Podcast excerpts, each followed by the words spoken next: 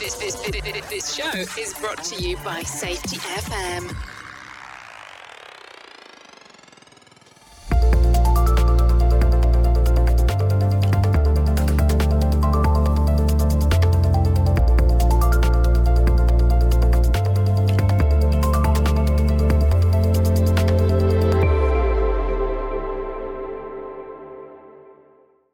Hi, listeners. This is Brent Sutton. Welcome to the 74th episode of the Practice of Learning Teams podcast show. On today's show, I'm joined by Glynis McCarthy and Brent Robinson as we reflect over the last two years of our journey of learning teams and since the book and podcast show was published.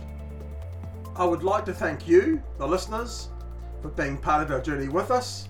And as some have said to me on numerous occasions, will the madness ever end? Well, great to get together, everyone. And would you believe it? We've got to the two year mark, both with the book, oh, sorry, books, and also with the podcast show. And just to share, we currently have just over 11,000 listeners to the show. Yeah, 11,000. And over 2,000 followers on LinkedIn and we're averaging about uh, just more than 100,000 downloads per annum. And we are now in 41 countries. Fantastic. And the book's in two languages. The book's in two languages. The book is both in uh, English and in Portuguese. Brent bought me a copy of the Port- the Portuguese edition across, and um, I'm no wiser, but did feel the um, need to learn another language. Yeah, it's crazy. It's it's it's crazy to think, Glynis, that it was in July 2019, uh, pre-pandemic, that we sat down with uh, Todd at the uh, that little restaurant uh, in Auckland and talked about writing the book. And then we were all set for the uh, March 2020 launch before something called COVID 19 came along. Mm. And that's upended everything until we did the final publishing date in, uh, in August. And uh, I have to say, it's been a bit of a wild ride. Mm, quite, quite amazing it'd be fair to say it's getting wilder, Brent. I mean, you know, I don't know if you knew, knew Glynis, but Brent was over in um, Australia last week. Um, and he didn't have to go home via Christmas Island with something called a 501. We don't know what these 501 things are that he kept on talking about every day, but I looked it up and I found Levi Strauss jeans, but you know, not that we're promoting them or they're a sponsor of the show. Um, and we had a really good week here. Um, and then we went, well, we started off in Melbourne, didn't we, Brent? And then um, headed up to Brisbane, where we were well looked after by Josh Bryant and Stephen Harvey. Yep, and Tony McConaughey. Yep, and the whole team up there. And, you know, people still getting the book, and we're handing, we did a book club, which is very much a, um, a Queensland book club, I'm thinking, Brent. I've not been to a book club quite like that before. Yeah, yeah. Well, if the book had been about um, beer, wine, and spirits, it probably would have been a natural book club. But yes, that's okay. There was uh, lots of. Well, put it this way, Glynis. No one, no one was harmed through dehydration. Good stuff. So I think uh, you know, and I think that sort of caps the the two years, and that we've started from the book being launched and just the just the interest that's gained over that two years and the discussions we're having last week sort of cemented that for me then that all the people we went to speak to had copies of it had were using it it had become their training base and now they were looking towards the coaching and mentoring part of the journey all on different parts of the journey weren't they brent yeah, very, very much so. And and look, it was even great. A number of people brought their um the first book along to get signed, which was really nice. And and a couple of them I could see they were really heavily used, or nicely dog tagged and so it was that was that was great that people are applying it. I, I just reminded me how bad my handwriting is. as you're trying to uh, write something nice and then sign it. No two signatures were the same, I don't think. No, no, that's probably not a bad idea because otherwise somebody would be trying to empty your bank accounts right now. yes. And possibly reflective of your personality, Brent, um, Brent Robinson as well. Oh, no she's, person, al- she's no always having personalities the same. She's always having a go. This uh, this Glynis. well, we've got that tyranny of distance. I feel braver. but you know what? What was interesting, um, I, I think for me is just the sheer number of people that have been giving learning teams a go. And you know, I, I have to say that that since you know Todd published his original work in 2016, the book you know applied learning, an applied approach sorry, to operational learning. Um, the word learning team has now become very much a, a common uh, language that's now being used, whether it's people on a hop journey whether it's people on a safety differently journey or people on a uh, the new view journey. And I think I was I was commenting last week that you know when something becomes popular when people try and badge it as their own. Uh, or I, I love the one where they state that learning teams are great, and then they use the word but. Hmm. And of course, they then say, well, this is, you know, learning teams are great, but blah, blah, blah, blah, blah, blah. So it's great that it's getting that level of um, recognition. And so, do you think it's become mainstream yet? No. And what will it take to make it into the mainstream? Well, I, I think we're definitely seeing a difference now between how learning teams was being used predominantly for those organizations that were going through the HOP transformation to where learning teams are being used by organizations wanting to evolve their safety without necessarily committing to those HOP principles or just people wanting to go more on a learning journey rather than on a safety differently or a new view journey yeah i think it what what i'm seeing is that people find learning teams a way to engage and um, and really increase participation with frontline teams or frontline workers or whatever we would like to call the people that are really doing the work. And there's not a big overhead to get there, so they can use it, um, they can abuse it, and they they see it as a great way of facilitating something different. And look, and it makes sense, doesn't it? You think about you know kind of post COVID you know, most of the people that I work with are absolutely flat out. Um, so the thought of trying to bring in a whole new system or a paradigm into our working environment, what we really have to do is really just get a much greater understanding of what are some of the constraints and aids and barriers where people are doing the work. Um, and so, you know, Learning Teams provides you a vehicle without having to take on board a whole lot of things that sort of potentially uh, sit around a kind of a big paradigm shift. It just means that you can do things in a more expedient way. And I think that there's a benefit for people to do that. And, you know, and, and when I think about learning teams, uh, in my opinion, I've really thought about the power that storytelling can have and how that storytelling can lead to learning and then how those learnings can actually lead to improvements remembering that you know what workers learn and what the organization learn is actually quite different. So I'm very much seeing now that that uh, where workers, particularly when they look at everyday work, when learning becomes very deliberate, you can actually see that self improvement happening within that work group, that work team. Not from an a point of view, because the organization needs to do its own learning. And and I came up with this phrase the other week as part of a story that I think will be published pretty shortly, and it's called "Humans Connect Better to Stories; They Don't Connect to Numbers." Hmm.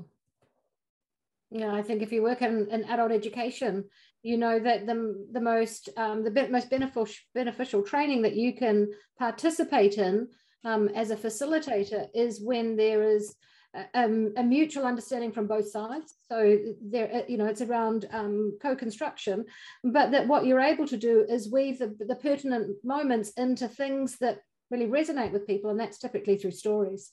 you know, through something that's authentic that other people can grab hold of and see themselves in. So doesn't surprise me that, you know, a vehicle like Learning Teams is all about providing some context, isn't it? But also it's about providing ownership for people.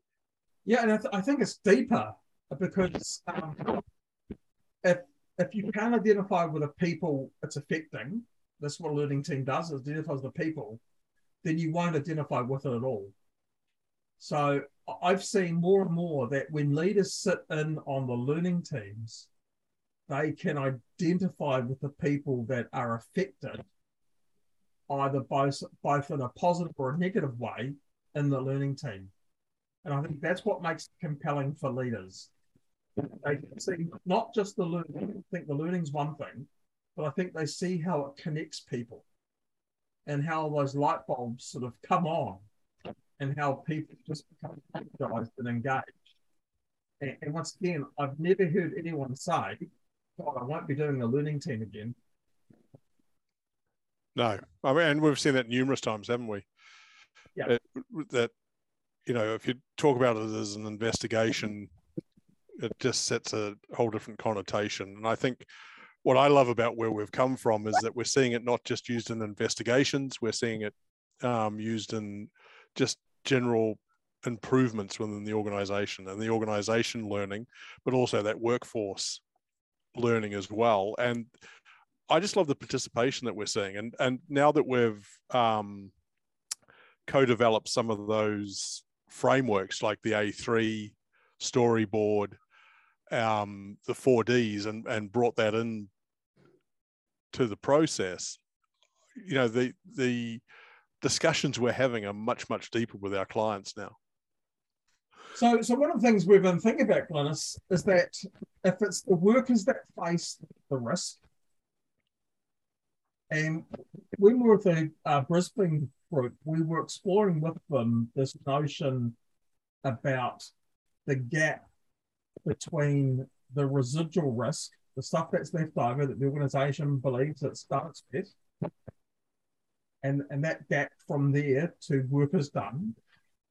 If the workers who face that risk in that gap, then why can't workers lead that storytelling and why can't workers lead that learning opportunity?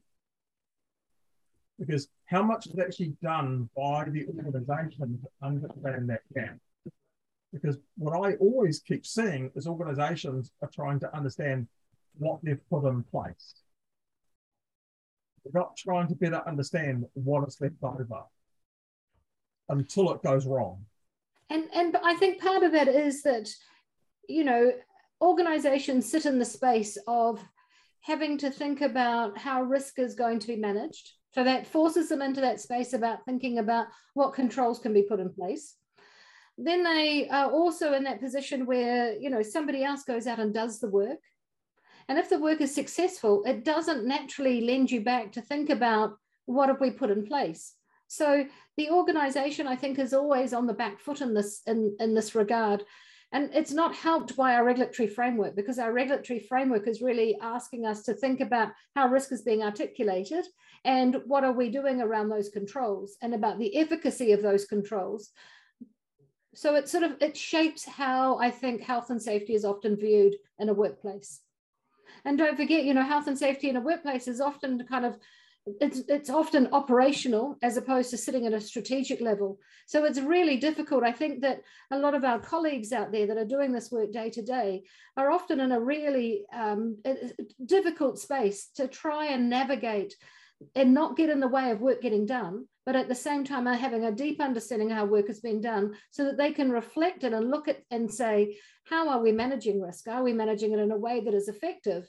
Or are we inadvertently putting in some constraints or barriers? Uh, but is that done with or without the workers? Or is, or is I suppose we keep back this notion of consultation versus co-constructing. So is that is that reflection being done outside the presence of the workers and then being fed back into them? And when you look at many organisations, particularly in Australia and New Zealand, but certainly talking about New Zealand, where we've got a chronic shortage of workers. So actually, you've got a fewer number of people doing you know, a big chunk of work. And so everybody is time poor. And, you know, I just think that I can certainly appreciate why there are many professionals, you know, that find some of these things challenging to do in a in a in a really effective way. Um, and that's in terms of that really good consultation, because it is challenging to get hold of workers um, because they are out doing the work. And uh, many of our workers are doing the work of themselves and of other roles. And so there just, there literally isn't the time. Until it goes wrong. And that's right. And then again, we, we sit in a regulatory space where we are compelled to do things in a particular way. Um, and so there are, again, there's a lot of constraints. So uh, all I'm saying is that I can appreciate why, why many practitioners find some of these things quite challenging to really embed and make sustainable. So I can appreciate why many practitioners look to use things like learning teams when they're doing incidents, because it's a great way of trying to gain that context and buy-in and understanding and do that restorative piece. But in terms of uh, implementing this as a sustainable, ongoing practice, I think it takes a lot of maturity of organizations. And many organizations just aren't at that maturity level for all sorts of reasons. And one of them, certainly in New Zealand at the moment, is to do with the lack of of, of a workforce. You know, many organizations have severe worker shortages, so they don't have the luxury of time. I think that exists in Australia as well. Yeah, I, I think it's a worldwide phenomenon. I don't think it's yeah. particular to New Zealand, but that's my context.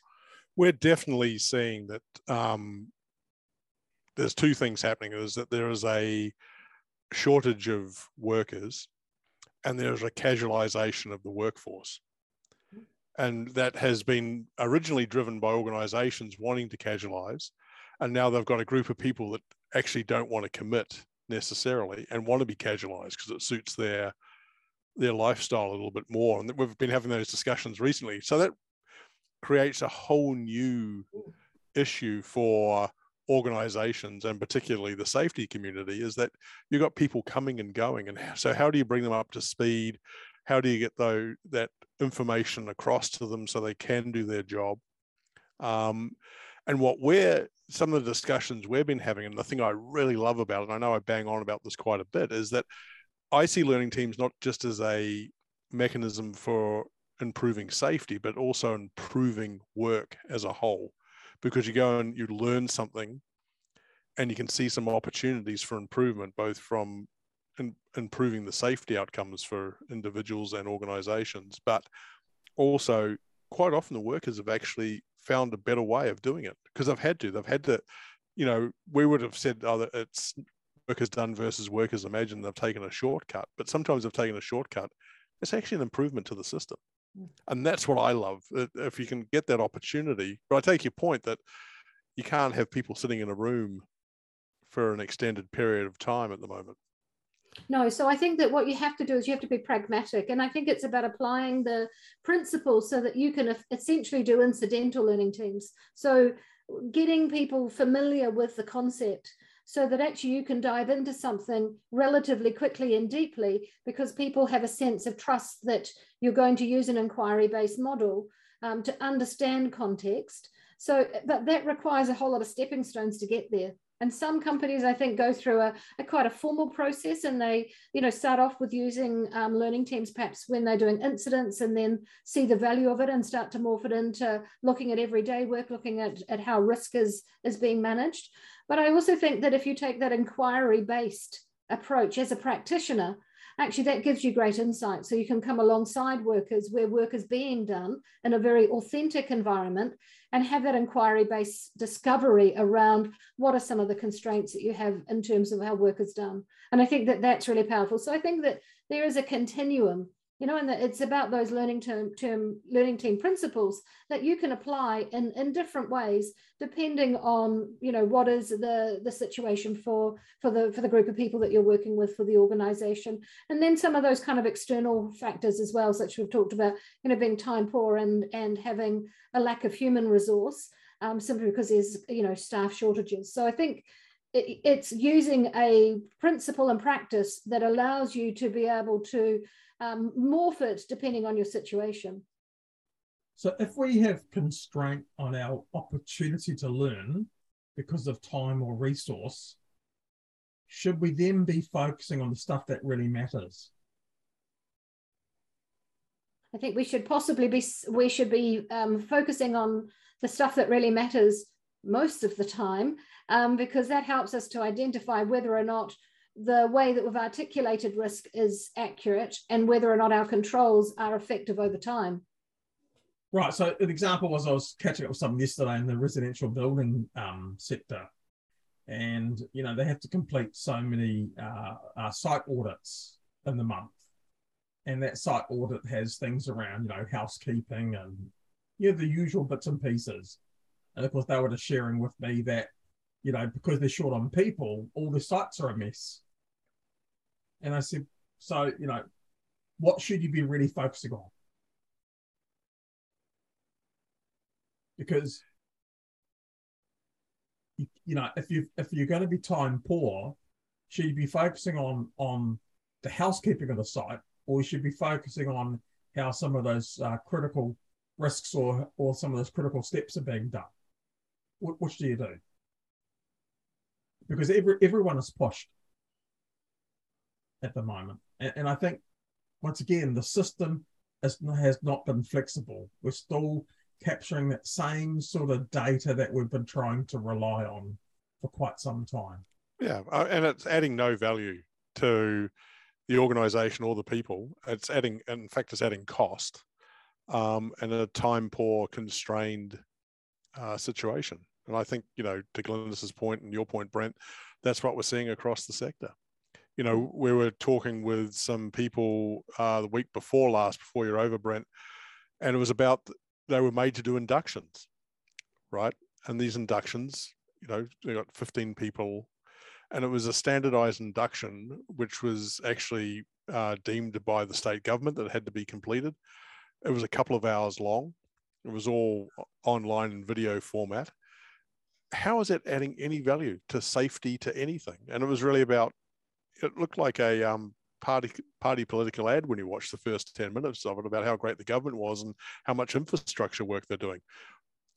And you know you think of those two hours times 10 people right? So that's 20 hours that's $2000 that company was expending in lost labor cost. And you have that conversation you put that dollar sign into it it's just pure waste. And we haven't got that time to waste 20 hours on these sites or any any organization and There'll be some put... KPI. There'll be some KPI somewhere. No, no, everybody's done the induction. Oh, they're much safer. Yeah, all done the induction. Yep, they're not safer. You imagine the first 10 minutes is virtually a political ad. You reckon you've got them for the next two hours? I think you've lost them already. Mm. yeah, totally. I agree. With, we need to be much more expedient with what we're doing.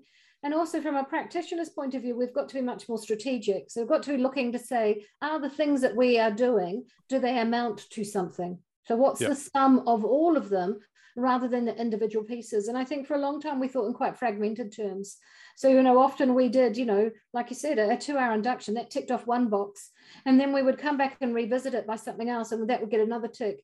Actually, it's looking at what are we asking of people, what's fair and what's valid, and what gives us a yield.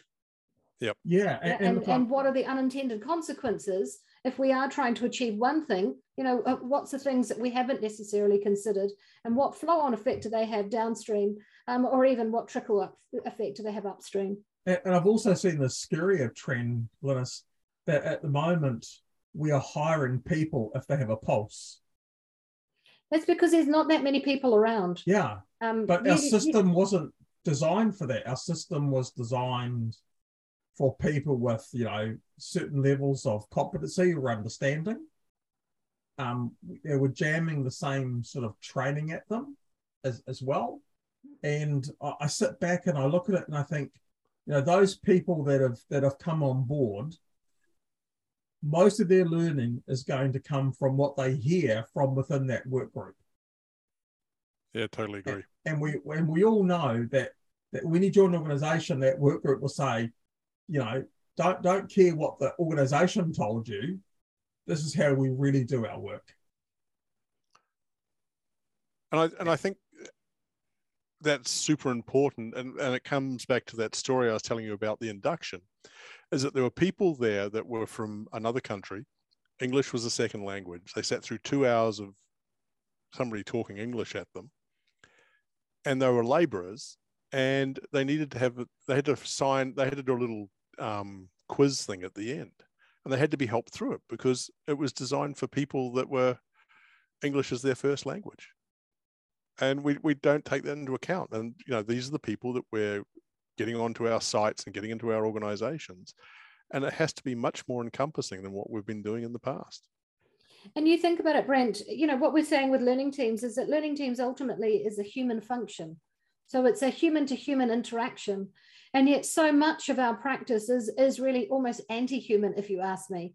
You know to put a bunch of people into a room for two hours to get them to watch a video about being inducted into a workplace is not a human function. That's a no. compliance function. So i think that if you're going to, to be if you're going to be an, an advocate of learning teams and its principles actually you do need to apply that across practice. So actually you know that induction piece is a human to human activity. Um, there are so many things you know the engagement that you have with teams again is about co-construction. It's about giving people an opportunity to e- express you know thoughts opinions to reflect on what they're doing within some parameters you know giving people the opportunity to engage with things around health and safety there has to be a continuum of those sort of opportunities where we are effectively doing a human to human interaction as opposed to a lot of stuff that really is just clutter and gets in the way. So we have to be smarter about these things and look to make sure the things that we are doing in that health and safety space actually amount to something so rather than just look at them individually and say yeah we've nailed it here we've nailed it there actually we just we need to look right across the spectrum and say how is work really being done? You know are we providing the right support for our workers to aid good good decision making yeah. and setting them up for for success? Or actually are we inadvertently because of noise and clutter and excess paperwork and clumsiness of paperwork or clumsiness of systems actually putting barriers in place for people and i think we have this propensity to want to collect data because it makes us feel safe yeah and, yeah, and, and there's still a lot of people out there that want to collect, you know, lag data that really gives us no knowledge and information and insight at all. Um, but having just recently um, challenged, you know, people about what sorts of things perhaps should we collect and how does it give us insight, you know, a lot of people are wedded to, you know, notions that if you collect this, it tells you that you know and so again there's opportunities for conversations to be had about what are we really trying to yield? And what and what do our efforts give us in return? But that that number i think the issue i always have Glynis, is that data doesn't allow us to evaluate its context it's just expressing something so it might yes, express that, that, that, rates are up, rates are down. Yeah. Hmm. Uh, how am I supposed to evaluate that? I, I, don't understand. It's just simply, it's it's telling me something. Well, but it, it, and then it gets formed into these indexes that supposedly say that the organisation is doing really well with safety, and I would say that in many circumstances it's actually uh, giving you a false hope of what's really going on. And I, you know, the example I like is the one we spoke to recently, Brent, where the management team and supervisors had to do a, a safety observation, two of them a month. That was their one of their KPIs. Go out and speak to your workers. Walk out into the floor where you're not normally walking out onto the floor or to the site and um, do a safety observation. And I was talking to the frontline team and we are having a discussion about it. And I said, So what do you think of that? And they go, we know when they're coming because it's always the last week of the month. I said, so you're saying that they only come out the last week of the month. So we went back inside. They got the safety um, manager. Can you print out from your system when the safety observations are done? Because they're all done by phone, so it logs them at the right time and everything. They're all done in the last four days of the uh, the calendar month. because that's the KPI. And what we found out later is he sends out on the Monday before, he sends out a note making sure that, hey, um, 80% of you haven't done your safety obs for the end, uh, end of the month because he wants to make sure he hits his 100%. So he's got a green bar saying all safety observations are collected. So I asked him, what do you think the value of them is? And he goes, oh, I don't know. Well, if you don't know, why do it? Stop doing them. I don't think wow. you're getting anything out of them. Crazy. You know, and I think that's why, and you know, without going and talking to people at the front line, you're never going to understand that. And they see it. They they get it. You know, we it just it, it belies logic to think that you know all these people pouring out to the into the site in the last week of the month you know and they were talking about uh, and uh, you know doing learning teams but they were worried that um, they'd spoken to people and they were taking too long they came to that story about you know oh it took us a day well i think if it's taking you a day you're not doing it right you need to reassess that it's not a learning team. no it's not a learning yeah. team it's a long discussion yeah, and it goes back to that, what we're seeing people um, aren't the positive when we're on the learning team about. It's just it's just not not happening for them. No, not at all. So looking ahead, guys, um, I just had a quick look. We have uh, in the two years we have published 130 uh, episodes. Woohoo! Yeah, 130 or something or others have, yes. have been published so far. And, and I think Jay Allen if you get past 10, you're doing well. There you go. I, th- I think we've definitely got there. And, you know, some people, they've dropped off their podcasts over time. Trying to be consistent. Um, and uh, I, I haven't shared this with you, honest, but we, we sort of unofficially launched a new a new podcast a couple of weeks ago called the New View Safety Snapshot, which we haven't publicized yet, but it's currently getting 500 downloads a week. Fantastic. And what's the content for that? It's just a five minute ditty about the new view. It's all five five minutes of some random conversation about the new view. Goodness me. Yeah. How random can it get? I don't know about you guys, but actually, I like podcasts that are kind of short and sweet. You well, know, that's um, because if, if we cover all your expletives, probably about five I would have thought some of my sentences would go beyond the five minute mark. um, but if you can find some without expletives, then you knock yourself out, especially oh, if I say something mildly intelligent. They're all in the bloopers reel, which is coming out by Christmas 2022 you see, what it shows is that I actually spend a fair amount of time with workers. yes, it does. yeah, I spend a fair amount of time with workers and I have to, to say a fair amount of working stories. So I often have quite colourful language and colourful stories to tell, not just unlike add, my dresses. It actually just adds context. It does. It's like a full stop. Actually, we were speaking to somebody last week that used a particular word as a full stop, didn't he? We won't mention any names, Brent. No, we won't mention any names from our friends. And but it worked. I understood when the end of the sentence was. Not a problem. Exactly. There you go. Taking so, grammar to a whole new level. Yes. So wrap, wrapping up, what's, what's the future looking like? There was a big blank then. Um, well, I think the future. You reflect over two years. Yep. Where we're at now, is that where we thought things would be At? no, I, am I'm really I'm super excited about where it's uh, moving to. I think I'm really excited when I get to talk to people about facilitation. Um, I think the A3 storyboard is such a great way of um, communicating and telling the story of a particular event, whether it's a learning event, a negative event, or any type of event. I think that's a great way to get it across the organization and different work groups. Um, I think the launch of 4Ds, which is coming up um, in the very near future, uh, is just another way of getting real time information from the front line. And I think that's going to be super exciting. And in the trials that have been running and the work that you've done there, Brent, has been really amazing. And that sort of excites me about where it's taking it. And it's uh, real and live and being driven um, from the front line. So I think that's exciting. And then the opportunity to use that to get a deeper understanding is where I think learning teams are going to really play their part.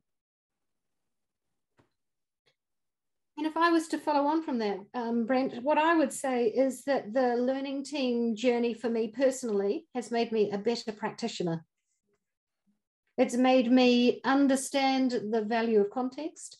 It's honed my skills of being able to come alongside people and have um, good, meaningful conversations about what aids practice, what detracts from practice, it's really challenged my notions around what is um, organizational learning and how to support organizational learning.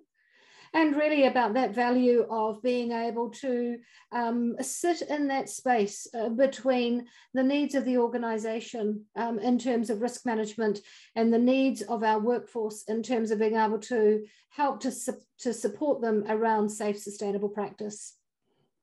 And that comes back to following those principles around uh, learning teams. I think two, two things for me. Uh, one is the fact that I can now go into any situation and not have that fear of not knowing. In other words, I no longer think of my expert mode as a person as the reason that I'm present. I'm simply there to uh, help the people who face the risk to share their stories about everyday work. And I think by wearing that lens and running a learning team, those stories just flow naturally. So I think from my point of view, yeah, it's been quite a quite a big shift. And, and I'm really excited about the fact that uh, learning teams really encompasses this true notion of you know, worker engagement, worker participation, but more importantly, worker representation. Because so often they have simply been the output of something rather than being involved in that co-creation or co-constructing of it. And I think, you know, if, if I think about hopefully the, the year going forward, as organizations move more on how to make learning teams a sustainable practice that will get them to use the power of workers and get the workers themselves to really lead that component so the organization can support them.